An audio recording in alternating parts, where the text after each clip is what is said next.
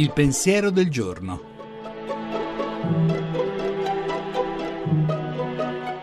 In studio Suora Alessandra Smerilli, docente presso l'Università Auxilium di Roma.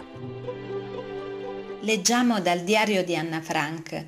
È un gran miracolo che io non abbia rinunciato a tutte le speranze, perché esse sembrano assurde.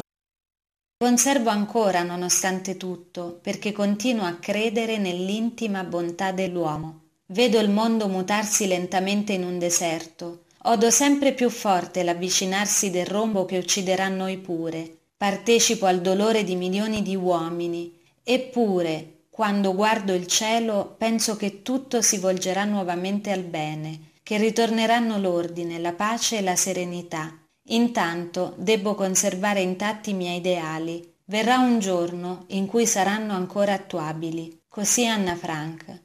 Quando l'orizzonte si fa più cupo, quando ci sarebbero tutti i motivi per perdere la speranza, quando vedi una città nel degrado e non si sa da quale punto ripartire, quando sembra che non ci siano più certezze, quello è il momento in cui bisogna credere nell'intima bontà dell'essere umano è il momento in cui nel silenzio bisogna coltivare gli ideali, anche se non sono capiti, perché verrà un giorno, e sarà presto, in cui si potranno attuare. E solo se qualcuno li ha conservati e custoditi senza perdere la speranza, potranno risplendere ancora una volta e ricominciare.